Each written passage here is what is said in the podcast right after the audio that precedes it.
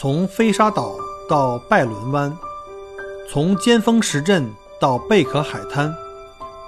从巴罗沙谷到沉船海岸，请跟随麦克郭一起，让我带你走入精彩的澳大利亚。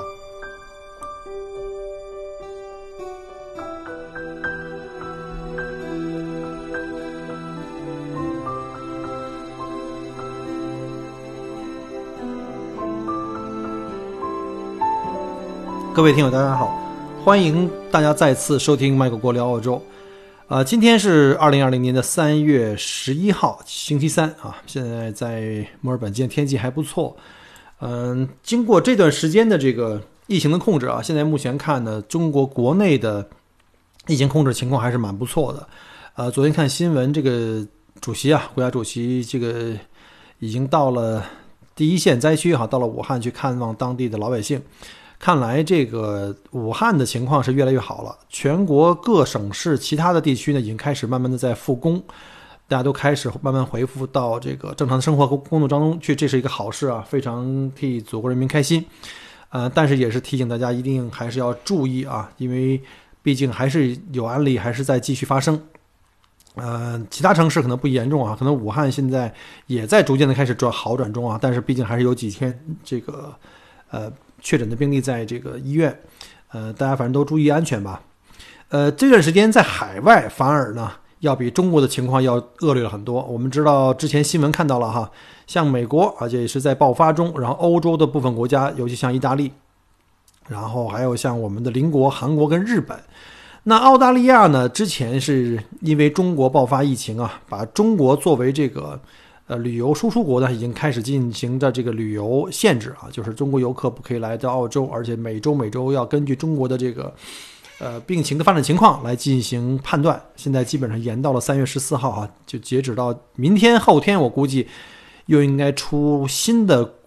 规定啊。希望呢，澳洲政府能够尽快把这个对中国游客的这个呃入关禁止条例啊，能够尽快的解除。但是目前我们看了一下，就是欧洲情况不太乐观啊。呃，继中国之后呢，澳洲政府对韩国和日本也进行封禁，以及伊朗。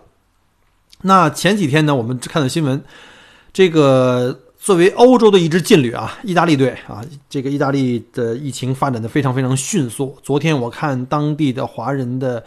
这个各种直播呀，还有像新闻啊，意大利已经超过一万人的这个确诊病例了啊。对于一个呃，小小国家来讲的话，这是非常迅速的一个情况，而且意大利北部据说是非常严重的一个疫区。呃，非常不幸的是什么呢？就是墨尔本作为澳大利亚的的体育之都哈，我们知道马上就开始这个 F1 方程式赛车，包括我们的这个电音节，还有蒙蒙巴节，就是我们的一个比较著名的这种就是一个节日，然后会造成这个大量的群体性的这个聚集活动，其实是挺危险的。但是呢，我们不知道为什么原因哈，澳洲政府一直没有宣布对澳大对意大利啊进行这个游客的封禁，甚至呢，今天早上我听到新闻，就是意大利政府已经决定今天开始计时起哈，啊，对意大利进行封城，就是意大利本地各个呃城镇之间可以就是已经禁止互相往来，除非你有特别合适的理由，就是要去看医生或者各种原因吧，就已经开始进入到封城的阶段。那在这个情况下呢，呃，澳大利亚政府才在今天推出来啊，今天是三月十一号才推出来，呃，对意大利的游客进行封禁。但是呢，之前我们在当地的很多的华人同胞啊，也在群里在交流，就是为什么不对意大利的这个，呃，早期进入到封禁？大家可能知道有一个情况，就是 F 一方程式赛车马上在墨尔本这个，就是全球的这个城市赛道的首发站在墨尔本。马上要在墨尔本开始要举行了，呃，都有一个说法哈，就是没有法拉利的 F 一不是真正的 F 一，所以呢，这个我相信澳大利亚政府呢也是基于这个考虑呢，就是不想影响这个赛事的正常的举行，所以迟迟的没有对这个法拉利车队或者是对意大利的这个游客进行这个游客的入关限制。所以呢，我们的民众呢也有一些微词，对，因此对政府也有一些微词，呃，直到昨天，我们在朋友圈里看到很多就是意大利法拉利车队的车赛车手们和工作人员们已经开始在墨尔本各地去游荡了啊，包括去餐馆吃饭啊，我们这个著名的小意大利哈就莱贡街，然后包括去商场去购物啊，所以很多游客不是很多这个这个当地民众对这个游客意大利游客来到澳洲啊参加方程式赛车或其他旅游活动的比较有这个恐惧啊，或者说有一些顾虑。那我相信政府的这个考量呢，也是因为有各方面的这个压力吧，最后还是给了这个呃，对意大利游客进行封禁。当然，这个封禁有点晚了哈，因为呃，法拉利车队大概一百五十人，呃，已经来到了这个墨尔本，然后呢，还有一些其他的，比如像媒体啊，或者是游客呀，这个这个方程式的赛车的车迷啊，已经来到了墨尔本，所以呢，未来几周啊，一两周对墨尔本的。这个疫情扩散可能会有一个隐忧啊，这个也是小郭目前比较关注的一件事情。呃，我们在墨尔本和在澳洲的华人圈里面也在在讨论这个话题。我们静观其变吧，反正现在已经进来了，也没办法。那政府呢，就是说这个对意大利的游客的封禁是从今天晚上六点钟开始，这个就比在之前刚开始第一次封对中国禁封啊。这个要理性的多，那个时候马上禁封，而且在新闻稿发布之后就立马生效，很很不公平的在哪儿呢？就是我们很多中国的游客跟学生啊，有很多来返，就是过完春节回来返程的这个学生，在飞机上啊，人家可能要飞十个小时，甚至转机的话可能十多个小时，那人家在飞机上的时候，你发这个公布，人家已经在路上了，根本不知道。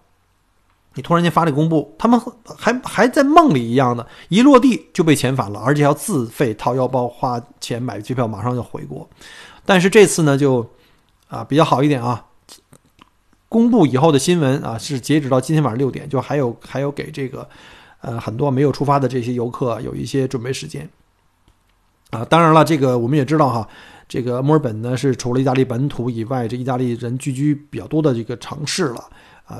除了意大利之外，还有希腊，所以呢，他们可能也考虑到这方面的因素。但是无论如何，再晚来的这个通知，毕竟还是迟到了嘛。但但毕竟还是来了。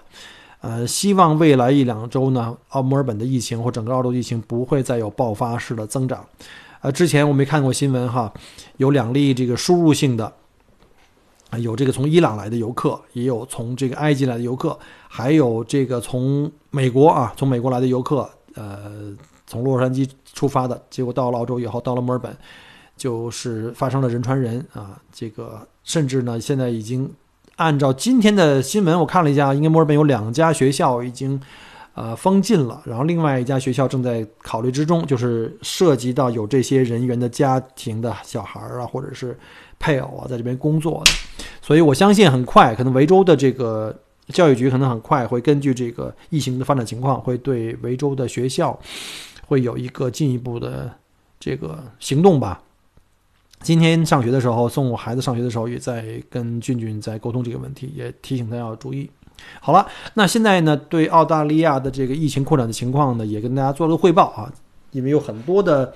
呃这个亲友们都在关心，还有一些呢，就是我们的已有群里的很多的呃幺八八或者是留学移民的这些朋友们，他们。因为已经拿到签证哈，就是政府已经通知他们这个，啊，去体检啊，还有就是交费啊，就是其实已经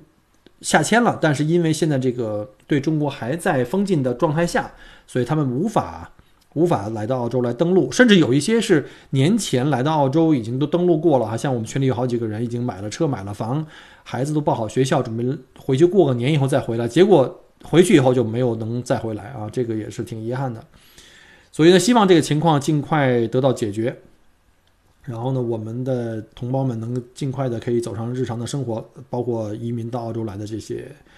啊同胞们，能够尽快开始自己的呃这个生意啊，开始准备呃投入到这个新的生活中进来。这段时间呢，除了这个疫情啊，大家在圈里都在天天在发各种的各个城市。呃，关于疫情对我们现在生产生活的各方面的影响啊，也看到一些比较有意思的，就是因为有很多城市呢在封禁、在隔离，很多我们的同胞们或听友们哈，在隔离在自己家里，不能去上班，然后呢不能出门啊，可以想象了，这个非常闷了，可能别说十四天让我在家里憋着，让我待一天可能都不行，可能有的人要封禁一个月以上。所以呢，这个这不速之客这个冠状病毒闯入了我们生活之后呢，尤其在春节啊，这个比较祥和的这春节气氛，今年是最最最最淡的了，没有任何的过节的气氛。那我们朋友圈里的小伙伴们就开始了自力更生啊，就开始了自娱自乐啊，包括在朋友圈里晒各种的美食 DIY 啊，呃，还有呢，就是他们在朋友圈里甚至开展了这个美食大赛啊，来展示自己的这个训练的成果。呃，疫情呢就把这个大家都逼成了大厨。到了这个二月二龙抬头那天呢，更有不少的小伙伴晒出了自己进化出了。国内时髦的一句话叫 “Tony 老师的技能啊”，就是能自己理发了，不仅能给家人剪，还甚至能对着镜子给自己剪。我估计要不是这个冠状病毒肆虐啊，还真不知道每个人自己如此的心灵手巧啊，潜力无限。不过呢，说实话哈，大家在疫情期间这个特殊时期啊，在家里憋的，呃，找各种变着法儿的学习技能啊，包括这个做饭啊，包括这个。什么自己做手工啊？你们得到这些新的技能啊，呃，可能在短期内啊，在你们朋友圈里获赞如无数啊。这个呢，但是呢，你知道吗？在像于像对于我们这些从中国移民到澳洲的，尤其是在澳洲生活过几年的这些移民来说，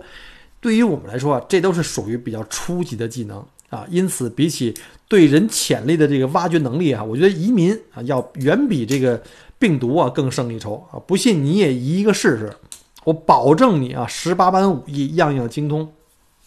你自己都能把自己佩服的不要不要的。那今天呀，我就作为一个已经来澳洲移民九年的人哈，我把我的亲身感受啊，跟大家来分享一下。就是如果在澳洲长期生活的话呢，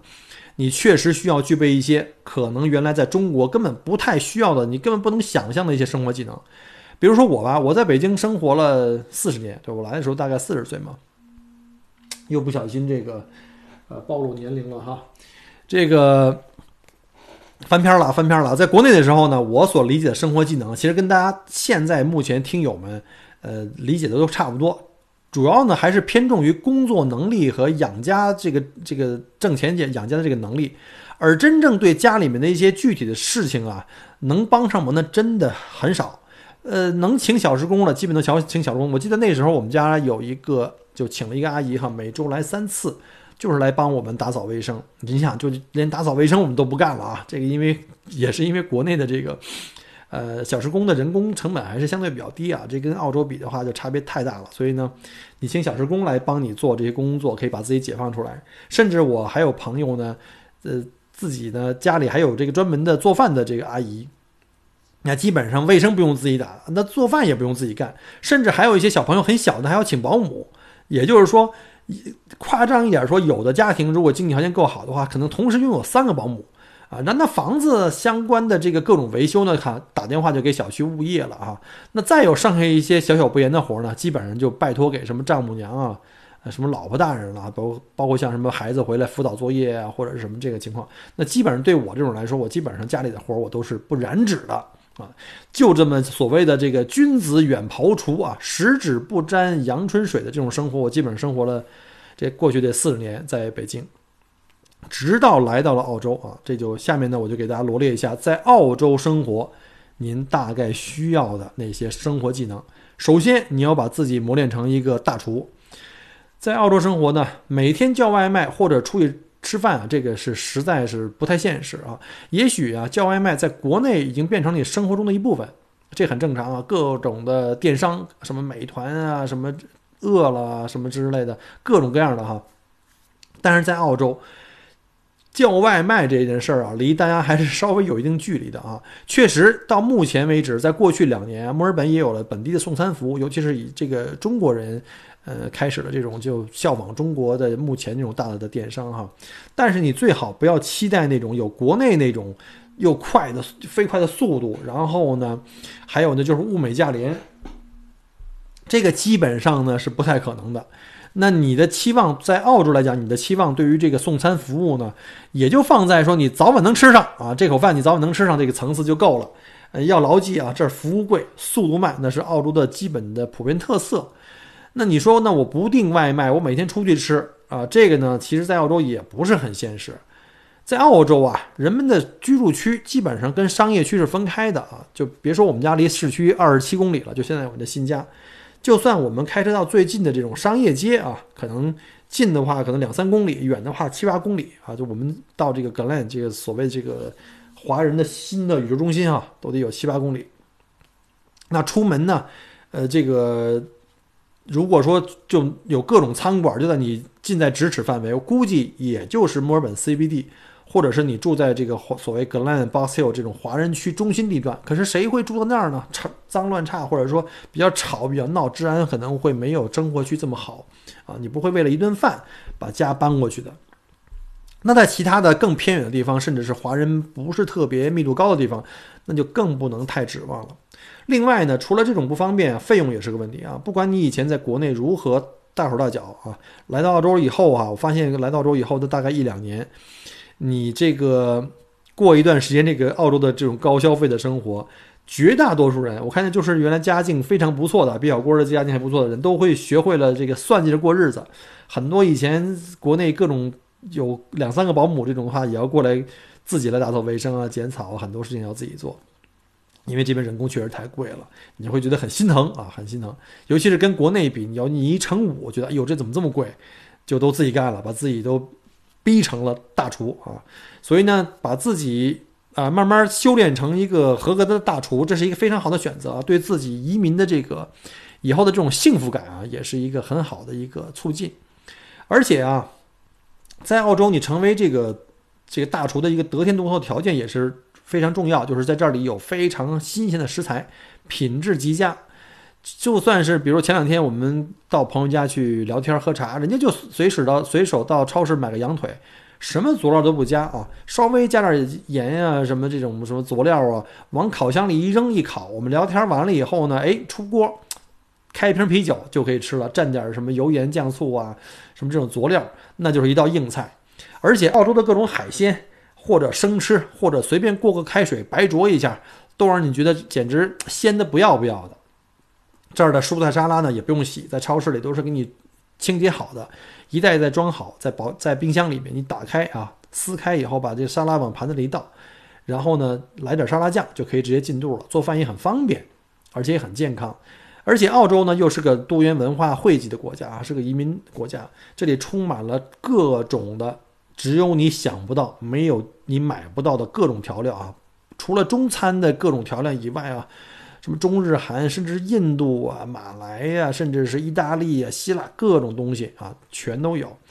再加上现在什么都可以在网上学，你就可以很快就可以学成这个南北大菜、国际美食啊。在澳洲啊，总结一下就是想成为一个厨师根本不是梦。这里也就正好说一个，这 YouTube 啊，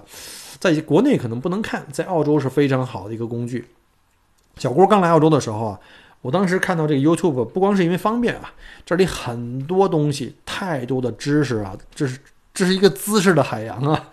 所以你不管想学美食啊，还是学园丁啊，还是想学习修理汽车啊，或其他的一些小技能，都有相关的知识告诉你怎么做。所以我特别喜欢上 YouTube 去找这些知识啊。那第二个，刚才说到园丁啊。我觉得除了做饭之外，你最需要成为的就是一个园丁，因为在中国人的这个国内啊，因为我们一般住的都是这种，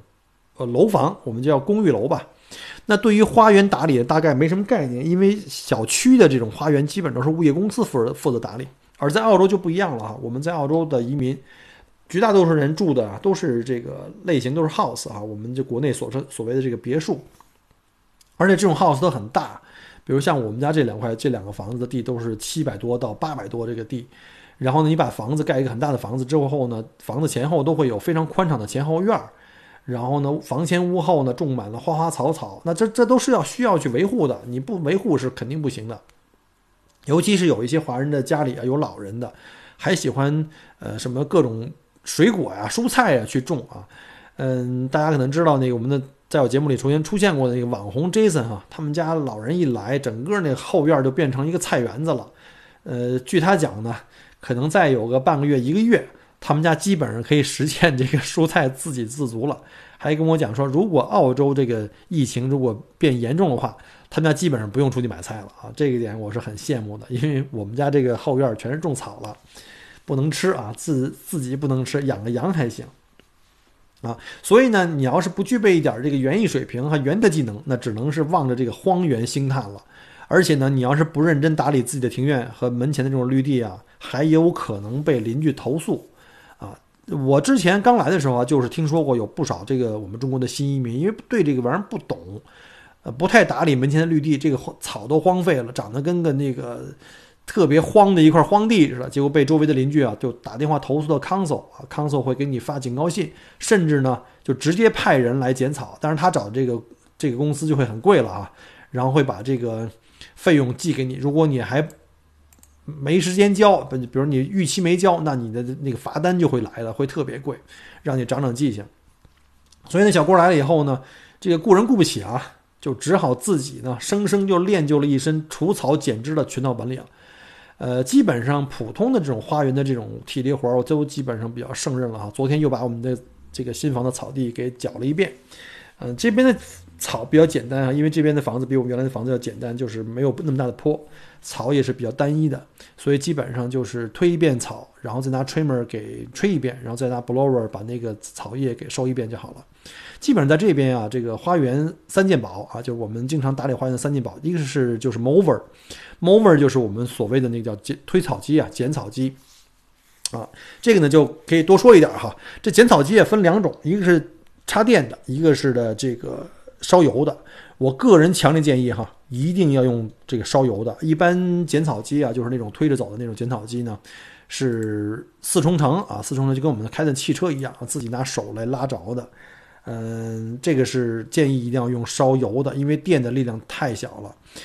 呃，还有那种就是，如果家里的地很大，像我那个有一个朋友啊，他们家买了一个四五万平米的一个小农场，那草地面积很大了，还有什么各种果树啊，你要是拿这推草机推啊，你中间得加好几次油，得累死。你这天天走，比那些打高尔夫可能得一。推完了以后，可能第一天下来，可能得打，相当于打了三四场高尔夫球场，得累死了。所以呢，他们家就买了一个可以开着走的那种剪草机，就是我们看着那个各种美国电影里面那种家里庭院很大，都是开着一个剪草机啊，就是记得那个《阿甘正传》啊，就是这样的，就是那种就比较大的。第二种呢，就是很重要的，就是什么呢？就是 trimmer，trimmer 就是打边机啊，就是。呃，你的剪草机啊，是对那个比较平坦的地方啊，大面积的草可以有这种剪草，剪得很平，捋得很平，轻啊，很直。但是呢，对于拐弯抹角的地方，尤其是有一些，比如说像围墙啊，像挡土墙，呃，或者是旁边种花的地方，你可能会不好推。这时候你需要一个打边机啊，就是有两根线高速旋转的，那个也是烧油的，当然也有烧电的，甚至还有用电池的。我个人觉得呢，呃，这个呢。用电的也可以，但是我我因为我自己用惯了它烧油的，它力量很大，转速比较高，它这个呢就非常非常棒，就切得很齐。我对电的就不太了解，因为毕竟这个我用的油的多吧，大家各自来选择吧。第三个就是 blower，blower 就是当你用那个 trimmer 打完草边儿以后呢，你的草地上或周围的这个步行道或者车道上会有很多那个草沫，不好看，也是不卫生了。然后呢。最后干完所有的活以后，拿 blower 就是吹风机啊，把它这些草草渣子都给吹到一个角落去，然后呢，给它收集桶收集起来。这个 blower 是双向的，你可以吹也可以吸。吹的时候把它们所有的都吹到一个角落里面去，然后吸的时候后面挂了一个这个收集草沫子的这个袋子，把它再吸到那个袋子里，然后倒到这个可回收的这个植物垃圾桶里面去啊。这就是插了一段怎么怎么讲这个，因为有点经验，给这个没来的这个新移民们一点建议。啊，当然了，我相信有一大部分人啊，就是我看到我们周围很多邻居，尤其是那些呃家里的男人长期在国内的哈，这些这些太太军团，就是自己带着娃儿，又看生意又看店，还得接送娃儿，累得团团转。然后呢，他们经常会把选择啊花钱把这些工作外包给专业人士上门打理。呃，在澳洲生活的人，多数啊还是会把这个打理花园作为一项兴趣来做啊。很多人，有些鬼佬，像我对门。那些退休的老人，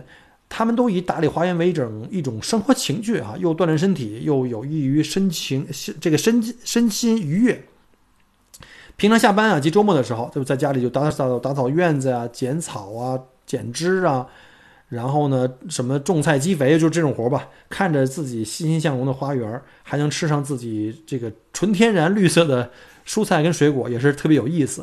啊，我记得我刚住进来的时候，就是我新房刚住进来的时候，我的对门儿对门邻居，我看好像也是亚裔吧，不知道是哪儿人，是泰国还是马来西亚的人。他们家里可能有有这个柠檬啊和水果，他就摘了一袋子，就挂到我们家门上。我们都没有没有没有正式认识还，然后呢，就写了个条子说我是四十八号的，你对门的邻居。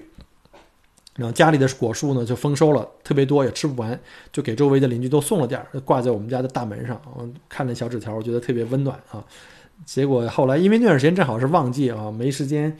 过去表示感谢。我还跟老婆说，我说哪天我们家要是做一些什么好吃的哈，什么饺子之类的，是不是给人送过去？然后我老婆对这个还有点顾虑，说人家万一要是穆斯林，你给人送猪肉馅儿也不太合适。所以呢，这个事儿呢就再看了，好吧，反正以后有机会也会。跟邻居表示示好，就好像我们之前盖房子啊，会觉得打扰到周围的邻居，因为盖房期间会有噪音啊，各种的这个车辆人员的来来往往，所以呢，就像周围这几家邻居呢，都送过纸条，写过一个手写的信，跟他们讲可能会给他们带来一些这生活上的不便，敬请那个理解。然后呢，还都放了瓶红酒啊。然后周围这帮邻居都很配合啊，一直都也都没有人什么去投诉你啊。反正这种情况在其他的区也发生过，就是盖房子的时候可能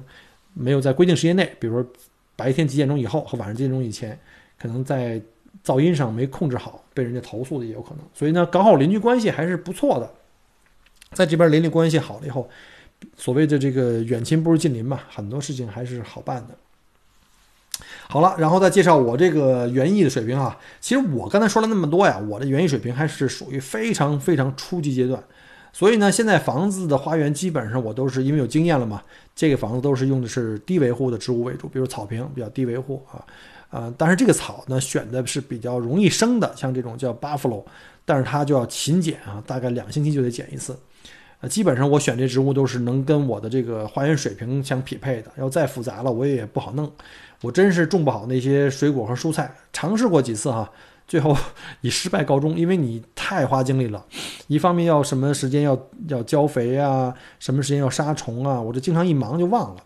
每次看到这邻居在朋友圈里这个炫耀丰收的丰收的果实，我都是只有羡慕的份儿了哈。好了，说完这个园艺啊，再下一个就是，你需要把自己培养成一个 trade，就是。不管是这个泥瓦匠还是木匠哈，这种相应的这种呃 handyman 的活要稍微会一点。呃，当然你不需要去干这些专业的活了，你毕竟没有执照，也不能去干商业的活。但是在澳洲啊，修修补补的一些小小工作啊，甚至一些小木头活呢，是经常会遇到的。反正你说从宜家你买个家具啊，或者从 Super A Mart 买个家具回来去组装啊，或者是门窗哪儿有个小活需要维修啊，对吧？这种事儿呢，你要是专门找人上门来干，首先人家专业人士呢看你这活儿都特别小，人家不愿意来，而且呢上门费就很贵，就是这活儿还没干，先交上门费，这就很贵了。呃，而且大部分的澳洲人啊，动手能力都非常强啊。这边我记得原来跟大家讲过哈，呃，有澳洲最大的连锁店，就这种五金工具商店，叫邦宁斯。这邦宁斯呢，就是卖各种的工具啊，呃，基本上你能用到的，你这辈子能用到全都有。呃，而且他们还有网上的这个教程，他们的网站上或者在 YouTube 他们专门的教程，教你各种的 DIY 技能，告诉你怎么去做 decking，就是那个木外面那个木头那个架子，在花园里那种木头那种平台。然后呢，它也有一些定期的，比如说在店里面的一些面对面的授课，都是免费的啊。当然了，网上视频你更方便了。你要是经常有时间的话，可以去看网上的视视频，或者是就近找的邦宁斯的那个呃连锁店去现场去。呃，在店内看他有有哪些现场的一些教授的工序，你可以去，还可以去问问题。啊，邦尼斯店都非常巨大啊，那大到就是跟国内的那些大的家具城啊，或者那些，呃，这些装修的这个五金城都很相似。我就没事的时候就经常去那儿去转转工具啊，看看有一些顺手的工具。然后我周围有很多朋友啊，那都来澳洲这个十年以上了，都是功夫都一流。呃，尤其是那些心灵手巧、特别愿意钻研的，我觉得他们干的活啊，跟那些专业的 handyman 都真的是可以媲美了。我这点功夫啊，跟人家一比，简直都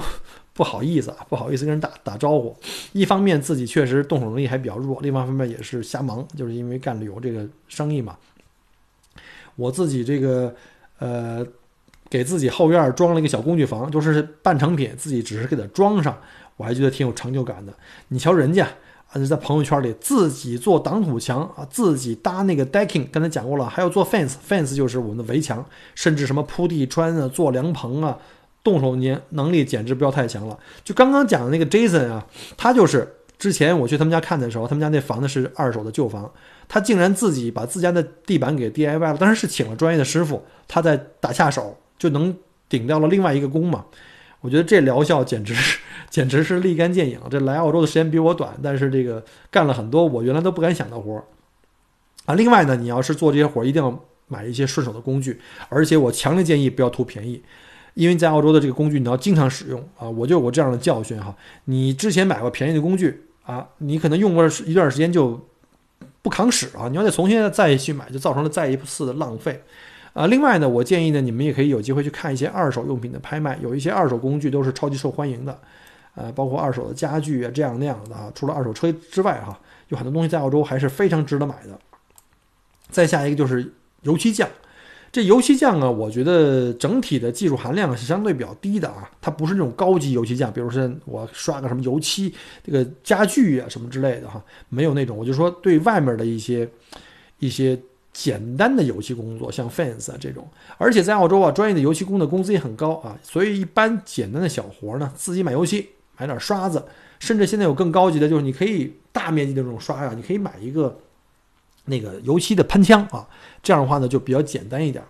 呃，所以呢有一些简单的工具啊和一些小活儿你可以自己干。比如说我们新盖的这房子啊，因为完全一个旧房拆了重建，周围的很多那个 fence 啊，就是我们的围墙也是很旧的，甚至有的离倒歪斜的就马上就完蛋了。所以呢我们就花钱。让这个景观公司就帮我们，就把这做景观的同时，把这个邻居之间的这个 fence 全都花钱给建了。通常情况下，这个 fence 是属于你跟邻居的共同财产。原则上，如果这 fence 要是离倒歪斜的话，其实你原则上是可以跟邻居商量着，是各掏一半的。但是在澳洲呢，有一个这样的习惯，就是如果你买了块新地，你要去建房或者把旧房拆了建房来干这个事情，周围邻居都会保持沉默啊。你要换可以，但是我不参与啊。所以呢，那意思就是你自己花钱吧。所以呢，我就基本上我就不用跟他商量了，我就自己花钱去建了新 fence。但是建了新 fence 是没有颜色的啊，我就想请这个本来想请花园师傅给我们一块粉刷一下，结果人家老板说你就这点小活你就别浪费钱了吧，这点活谁不会干啊？你就自己刷一刷，很简单的，全当锻炼身体了。确实哈，在澳洲自己刷个 fence deck 是经常需要用到的技能。嗯，我相信百分之九十九的人都会。你看我们邻居家的一个北京阿姨啊，岁数都挺大了，自己刷 deck。包括我刚来澳洲的时候，我们家买的第一个房子哈，那个 deck 也是比较旧了，年久，这个需要重新刷一下油漆。我们的当时的那个 deck fence 都是我自己刷的啊，当时来的时候心劲儿也高。结果搬到新房子以后啊，就是因为带团，正好那段时间是我旺季啊，没时间，买了油漆刷子放那儿放了有一两个月了，要不然就是今天好不容易有点时间，又赶上刚下雨又不能刷，必须得是风干得干透了。结果我老婆天天催我，催到最后，人家老婆大人一着急，趁我带团的时候，直接就自己撸胳膊上手，把自己的那个 fence 给刷了。我回来一看，还刷的还可以啊，还相当不赖。呃，另外我们在 Roville 住的一对北京的这个夫妇啊，也是很牛。那女主人简直太厉害了，买了好几个房子，人在这边买了好几个房子。最近买了新房，那个新房的全屋的墙壁的这个修补啊、粉刷，居然都是自己搞定的。只有一些专业的活儿，像什么铺地板，可能找了别人做；刷墙都是自己干的。包括像后院儿啊，我的天啊！你看看这个移民生活哈，把一个这个窈窕淑女啊。逼成了女汉子，这个在澳洲以后，基本上所有的女人都变成发现自己原来都不需要男人，可以一样活得很好，啊！再有就是下一项技能就是关于这个理发师，俺的御用理发师就是我老婆，而且全家呀，从老到小，从人到狗，这个美容美发都是我老婆一人完成的。本来我们准备来移民之前，我就上网查了一下，就说这边的。理发的费用不但贵，而且理的那个水平啊，就跟那个小学生给你理的一样啊，这这个发型特奇怪，这个不是你想要的，所以我当时很担心，我这没法出门了，所以呢，我老婆比较这个心灵手巧，所以我就专门每次带着她，就在来移民之前啊，到我们小区去找我那个御用理发师啊，让他跟那师傅学了两手。然后到澳洲来之后啊，又在这 YouTube 上继续深造。现在经过这几年的这个这个修炼哈，我老婆这个呃理发的水平绝对可以开店了。所以现在基本上我连回国都不去找所谓的 Tony 老师理发了啊，大家都知道哈。感觉我觉得现在换个人理的我更不适应，还不如我老婆理的更好看，因为她更理了解我的需要啊。所以我们全家人在澳洲就从来没去过理发店。这个我甚至我们家那两个狗都没有去过这个，呃，狗的这个用品店去找找别人去美，就是去剪毛。我老婆大人语言学校的老师啊，都特感慨说：“你们家这得省多少钱呀？”啊，没错，在澳洲哈，理一次发啊，男士大概要二十澳币左右吧，女士可能要贵一点，三十起步吧，三十四十，看你要什么样的发型了。所以呢，我们家这个真的是省好多钱。您一家五口加两只狗。一周就算是不是一周，三周理一次发的话，那一年省下来大概也得一千五到两千刀了，啊，不过呢，这事儿还真不怪我抠啊，大家别觉得我抠。我觉得首先呢，是我老婆大人这个突发奇想，她特想学啊，这个我觉得人家有这个，对吧？积极性，咱不能挡着呀。然后那个别人家的理分问题、理发问题，我不知道是是不是也是 DIY 的。不过我上上网看到很多这个抖音啊、快手。那些留学生们啊，据说也都是自己对着镜子自己理，理成什么样就不知道了。所以我觉得来到澳洲啊，有一技之长啊，做饭啊，啊，handyman 啊，还有这个理发是很重要的。当然还有一些呃比较高级的，我认为是进阶的一些呃 DIY 的一些知识，大家有如果有精力的话呢，可以去了解一下啊。但是呢，可能下面两个项目呢就比较适合男人啊，不适合女人啊。当然了，女汉子们。也不要说我这个看不起女同志啊，你们要愿意的话呢，我也愿意分享啊。首先就是关于汽车的，我觉得在澳洲呢，这个你要去维修汽车啊，或者是保养汽车，一定要去预约，这样你预约也连送车带取车这一天就没了，而且你没有车用，很别扭啊。虽然说一家有两台车，你送一台可以还有一台车，但是有一些小东西，我觉得完全可以自己做啊。我就以我本人的这个。呃，实力吧，因为我自己对车比较感兴趣，大家也可能知道哈。之前有好多聊车的节目，我的 YouTube 里一半时间可能在看，就是关于这个射击，就是枪啊、枪支类的和这个和这个车辆的知识啊。所以呢，在澳洲我们知道你几乎离不开车，那车的基本的维护啊，我觉得有一些小动作是完全可以做的，比如说像给车换空滤，包括空滤分两块哈，一个是给车的发动机的一个，我们叫这个。呃，它的这个 filter air filter 是指的是空滤，大家还有知道一个叫 cabin air filter，就是指的是空调滤芯啊，这是两块，大家一定记住啊。空调滤芯是给人进行空气过滤的。在澳洲啊，空气非常干净，你如果不是在偏远地区，那些农场啊，天天这个走农场的土路，有很多土的话，基本上在澳洲，我觉得像空调滤芯一年换一次已经绝对可以了啊，一年换一次，主要是呃这边空气很干净。我有的时候虽然一年换一次，但是我可能在两三个月哈都会把这空调滤芯拿出来清理一下，因为有很多，比如说呃树枝啊、树叶的那些小的残渣会掉进去，所以大家可以把这个呃日常的这个清洁做一下，这样的话对，尤其对像小郭这种花粉症比较过敏的哈，对灰尘过敏的，清洁一下也会缓缓解一下。然后我觉得每年换一次就好了。然后这个空滤呢，就是给汽车那个滤芯呢，大家可以。因人而异啊，这个要打开车的前盖儿，找到你的空滤的那个地方，千万千万一定要注意，不要把这个换的过程中损坏各种的部件。如果自己没有把握的话，可以找那个每次去保养的时候，让你们的这个保养的这个汽修的公司来帮你们做。但我一般啊都是自己做的空滤。一般空滤的话呢，我觉得像在澳洲这种空气来讲的话呢，我也都是呃一年换一次，或者是一万五千公里吧换一次，就绝对就够了。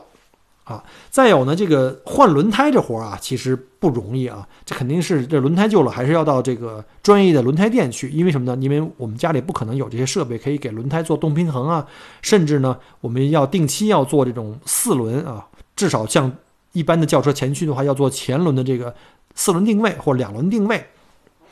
啊，那如果你是四轮独立悬挂的，可能要做四轮定位，那这种设备我们是不可能有的。所以像这种工作还是要到专业店去做。但有一些小活是可以自己做的，比如说像我刚来的时候闲着没事干啊，比如说跑了一万公里了按理说应该做一个这个四轮换位啊。当然了，还有包括像动平衡啊，动平衡我们也不能做，但四轮换位是可以的。呃，我那时候闲着没事，为了锻炼身体，就靠自己的 车里的后备箱的那个千斤顶啊。拿备胎一个一个倒，你说这个效率得有多低呀？后来家里有两个车了，拿两个千斤顶一边一边倒，这样的话也可以啊。当然，这种工作一定要记住哈，你没有足够的这个理论和实践的经验，不要做，因为有一定的风险性啊。这个这个是要提醒的。但是还有一些小动作，比如说像给这个呃车去，比如说我就通常一个月会给这个车去检查一下轮胎气压，对吧？你这个很容易到加油站就有那个气压表，找到自己的说明手册，知道那个。四个轮胎的气压应该打多多少？这个建议去做一次啊。很多人可能并不在意这个事情，但是我告诉你，其实对于我们的安全驾驶来说，轮胎的安全的要求要比发动机啊或其他部分更加重要啊。因为轮胎如果不行的话，你其他地方再好都没有用啊。包括像这个轮胎的气压，我们要看一下。另外一个就是我们用肉眼从外观看一下轮胎有没有什么鼓包啊。有没有扎钉子啊？有的扎钉子我们看不到，或者说如果我们的车里没有那种自动胎压检测仪的话，不能报警。我们可以用肉眼每天去开车的时候绕车走一圈哈，看你的车有没有肉眼能不能看到这个轮胎的异常的磨损，甚至有这个亏气的行为啊，这是非常重要的。包括如果你的车用到个三五年，你的电池可能就会效用就不好了。当然，现在很多的车都用的是免维的。电池可以看一下那个窗口里面是不是显示的电池是绿色的。如果已经到白色、灰白色的时候呢，说明这电池快不行了，要考虑换电池。这个也可以自己做。包括像换刹车灯啊、车头的大灯啊、远灯、近灯啊，都可以。就是如果你喜欢，都可以做。像我那辆 Aurion，我就自己它它的灯这照比呃它的灯比较暗啊，我觉得尤其在晚上跑高速的时候，这灯比较暗。照的距离比较近，但是我看了一下它的一个灯呢，全场的配置都是带投射的照，就是带这个呃不是反射照，是投射照。投射照更适合用作 LED 或者是 HID 这种这种气体放电灯。但是呢，用钨丝灯的话呢，就是效能比较低啊。钨丝灯比较适合这种反射照，所以我一看这 Aurion 它本身是带了一个 projector，就是这个投射照，所以呢就叫我们所谓的这种这个滤镜的这种吧，就是带就是带这个镜子的这种。所以呢，我就给它自己 DIY 升级成了 HID，这个也不是很难啊。现在网上有很多卖这种 HID 套装的，你就是无非要把那个高压包的前端和你的这个车上原来的这个呃。灯的照明线给接在一起，然后把灯胆换掉，在整个过程中要注意安装啊，注意绝缘啊，要把电池先断掉啊，反正等等等等事情。如果不会，建议大家可以在网上去学习一下啊，这 YouTube 是真的很好，包括一些小毛病啊，一些小的更换零件啊，都可以从网上买到相应的型号自己换上。前段时间我老婆在倒车的时候不小心把那个我那 Aurion 的右后灯给灯罩给撞碎了，撞在这个树干上了，然后呢。你要去这个四 S 店当然可以了，我估计弄个几百一千澳币是很有可能的。然后呢，我从网上买了一个它的灯罩，OEM 的灯罩，大概是不到一百澳币吧，加上快递费可能一百多。那自己换上去不到一个小时，那那就省了几百块钱，那就省了很多钱嘛，对吧？当然了，这个活儿一般我相信都是男人或者是对机械比较感兴趣男人来做，像我们家汽车的活儿都是我来干的。呃，因为男人通常的概念都是多对车的了解比女人会多一些啊，而且这个也是我的兴趣所在。呃，周围不少还有一些是这个动手能力更强的哈，我这都不算什么，人家什么在家里自己换机油啊，甚至是自己去修理一些做基本的一些修理都可以自己去做了。嗯，我原来在悉尼啊有一个朋友，他也是原来我们微软的一个我的同事，在微软做讲师。那个翁老师他特别牛。啊，他特别喜欢越野啊，很多事情都要自己做，他的车的改装很多东西要自己做。呃，去年他给我发来了几段照片跟视频，我看了以后相当的、相当的佩服哈。他把他自己原来那个 Patrol 就是旧款的那个途乐，应该是 Y 六零呃 Y 六幺，他把那发动机给改了，把那发动机就原来三点零柴油机给拆了，不要了，然后呢给自己换了一个更大功率的柴油机，自己换柴油机啊。大家有没有想想，简直太可怕了！而且呢，跟变速箱的那个就是那个传动盘也重新完全量身定做啊，找人找人去做，然后自己把调动机吊装啊、拆的工作和装的工作，包括配置、包括电脑的配平，各种东东西重新来一遍，我简直佩服的我，哎，这个这个完全就是献上自己的膝盖都不够了啊，这五体投地了已经。而且他们家早年啊，他不光玩汽车啊，他早年在澳洲的，他现在住的房子都是自己去申请执照，自己对这土木工程啊、电力各方面要申请执照，然后自己盖。当然，很多具体工作他是请人，请相应有执照的人去帮他施工的。但是那房子是自己设计跟盖的，我觉得这个太牛了。所以来到澳洲呢，有很多人都变成了这个各方面的专家。好，那说到房子呢，那对于房子的一般的呃基本维护跟维修呢，也是可以做的。呃，住在自己房子里呢，不像在我们原来在国内的小区啊，呃，什么有什么问题打掉电话啊，给那物业公司。像原来我们家在万科新京的时候，就打电话给物业，哎，那房子漏水了，你派人来。我们这个什么什么，哪怕你灯泡你懒得换，你让他给你换，他都花五块钱都可以解决哈。但是现在我不知道是不是五块钱可以解决掉了，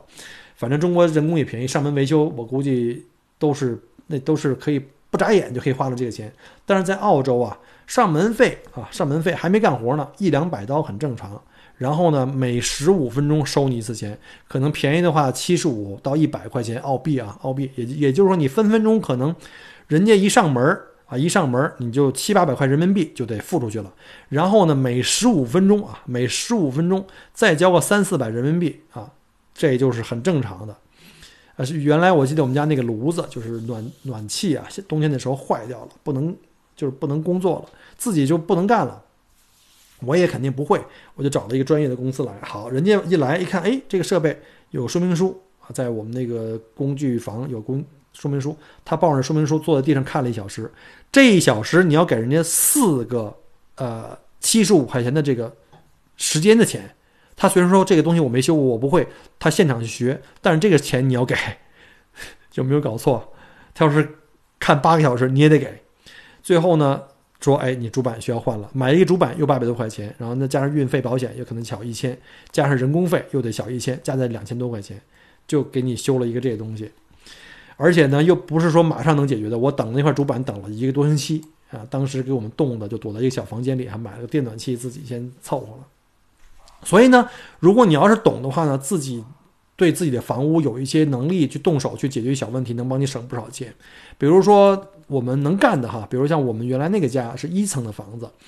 然后基本上我每年都要爬到房顶去检查一下我们的瓦片有没有破损。比如说旧的房子嘛，瓦片可能会经常各种原因啊老化呀，或者是这个冰雹给砸碎了或怎么样的原因。然后包括像这个房子的排水系统，我们叫 gutter，就是房子房顶收集上所有的雨水会通过 gutter，就是雨水管，雨水管排到这个这个楼底下来，让排到那个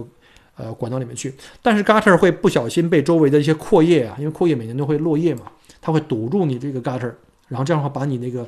堵住以后呢，会有更多的灰尘啊，然后呢灰尘集结以后呢，会有各种的苔藓长出来，就会越来越造成你这个 gutter 的堵塞，常年。不维修的房子会因为 gutter 堵塞呢，造成这个水呢漏进屋子里来，会把你的房子给泡了。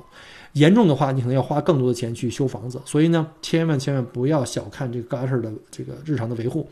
基本上的经验是什么呢？就是每在冬天以前，因为澳洲的冬天像我们东南部澳大利亚，以墨尔本和阿德为例。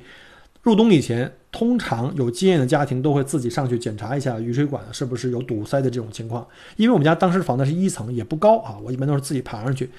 嗯，拿个工具把那个 gutter 里面的灰尘啊、苔藓啊、落叶全部都清理掉。每次能清理出来将近十几二十公斤的这些东西啊，你想想，要是堵塞的话，会非常严重的。所以呢，在我住的这段时间没有任何的漏雨的情况发生，当然了也有过哈，比如像之前我那个厨房，厨房是前面的那个房东啊做了一个 extension，做了一个二次施工做的这这个厨房顶上曾经因为这个下雨下大雨漏过雨，后来我就爬到楼顶上去，就把这个 gutter 检查了一遍，然后呢拿着那个就是防 UV 的户外用的专门的那种玻璃胶，就把那些有裂缝的瓦呀。或者是那些铁顶的那些有铆钉的地方，可能会漏水的地方，全部拿那个胶给封了一遍，啊，这都是可以完全自己做的。包括像我们家自己的厨房、卫生间更换水龙头，修理一下，简单修理一下水桶、马桶、马桶的那个水箱，呃，什么我们的水水龙的接头，还有像这个橱柜这个，或者是说这个洗手盆儿周围的这个。呃，防水层就我们会做一个这个防防水的一个水的这个胶圈儿啊，那个因为旧了以后呢，会防水会效果会差，我会自己来做。这个刚开始也不会啊，做的很难看，后来把它撕掉，重新来。然后这个也是从这个 YouTube 上面学到的。包括像我之前还修过这个微波炉，但是不不严重了啊。要是需要换主板的话，也没办法修了，不严重了。包括像那些你们那个硅片的那个折了坏了，我们更换。包括像煤气灶那些呃气嘴的维修或者是清洁啊这种小问题啊。我一般都是习惯上 YouTube 先学一下，然后呢，能自己搞定就搞定，不行的话买个小配件，再不行的话再去找专业人士，这样的话能帮你节省很多时间，尤其是钱啊。除了上面我提到的各种林林总总的哈，你可能还需要什么手巧的话，可以学个裁缝啊，自己买个电动的缝纫机啊，甚至自己可以修补鞋呀。甚至你还是个摄影师啊，还懂得养生保健、会护理啊。反正总而言之啊。你要是懂得越多，来到这里自学能力很强啊，自学能力很强的话呢，你会在这边呢会活得很开心、很充实，同时呢也能省省掉很多的钱。呃，总结了我过去来澳洲这九年时间啊，呃，每天都能在朋友圈里看到各种的这个朋友圈们晒各自的这个 DIY 的成绩啊，从美食到花园美景，到。画画到手工做小小物件甚至一些大型工程，包括像修房子、改车这种哈，呃，大部分的移民啊，都把这种呃来澳洲的这种生活呢，变成了自己学习进步的一个平台啊，成了生活中的多面手。这当中有很多人是因为实在是因为爱好，因为这个趣味的原因啊。当然这里也有一些烦恼啊，比如说这个工程失败了，或者是修车问题可能更大了，所以建议大家一定要谨慎啊，慢慢来，呃，由简入难。这里有痛苦，也有享受啊，有辛劳，呃，也有开心。这个呢，其实就是我们生活本来的样子啊。因为澳洲生活本来就很单调嘛，给自己找点事儿干，让自己能不停的成长，让自己提高，啊，也都是挺好的。呃，都说移民生活呢是好山好水好无聊，而且人工贵，节奏慢，各种不方便啊。确实啊，这方面跟国内比就完全不一样了。所以建议各位呢，如果做了移民的选择，一定要把这方面的思想准备先做好。呃，所以呢，我们会看到来澳洲移民的人呢，有很多不一样的地方，有很多人对移民生活呢态度是迥然不同的啊。有的人甘之如饴，有的人这个后悔莫及啊。所以呢，这个移民好和坏，你完全看你自己啊。要我说呢，保持一个积极的心态很重要，很多事情你要抱着去学习、去了解的态度。尤其像我们这个年龄，啊，小郭现在已经年届五十了哈，但是现在呢，我还在保持着，争取让自己保持一个。对新生事物保持一个新鲜态度，而且让自己呢去学习。我觉得人如果永远有一个学习和拼搏的一个心态的话呢，你就不容易老啊。所谓人老心老心，对吧？所以呢，其实如果你有这个心态的话呢，来澳洲移民呢，自己做很多这个所谓看起来很难的事情呢，其实没有你想象的那么难，而且呢，还能为你增加很多生活乐趣啊。呃，增加了你自己的成就感，这就是我现在的这种感受。你改变不了生活，但是呢，你可以改变你自己去适应生活。你根本不知道自己的适应能力原来有那么大啊！你也可以用自己的双手呢，把自己的生活变得更加多姿多彩。好了，这个假期啊，在家里被憋的也是没事儿干哈，又给自己憋出一期这个分享的节目。一下看了一下表，又五十多分钟了啊，马上就六十分钟了。啊，再次感谢各位呢。花这么多时间愿意听小郭的这个唠叨啊！如果你喜欢我的节目呢，麻烦你点个赞啊，或者是在这个评价里面呢给我个五星级的这个评价，好吧？或者是你觉得这个可能对你的朋友会有帮助，也可以帮我转发到朋友圈。呃，小郭在墨尔本再次感谢各位的收听，我们下期再见，拜拜。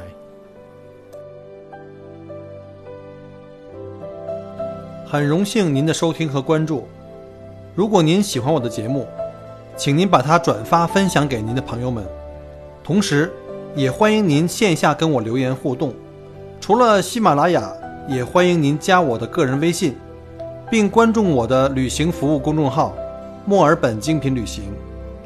我给大家准备了很多关于澳洲旅行的资讯和攻略，请您跟随我一道走入精彩的澳大利亚。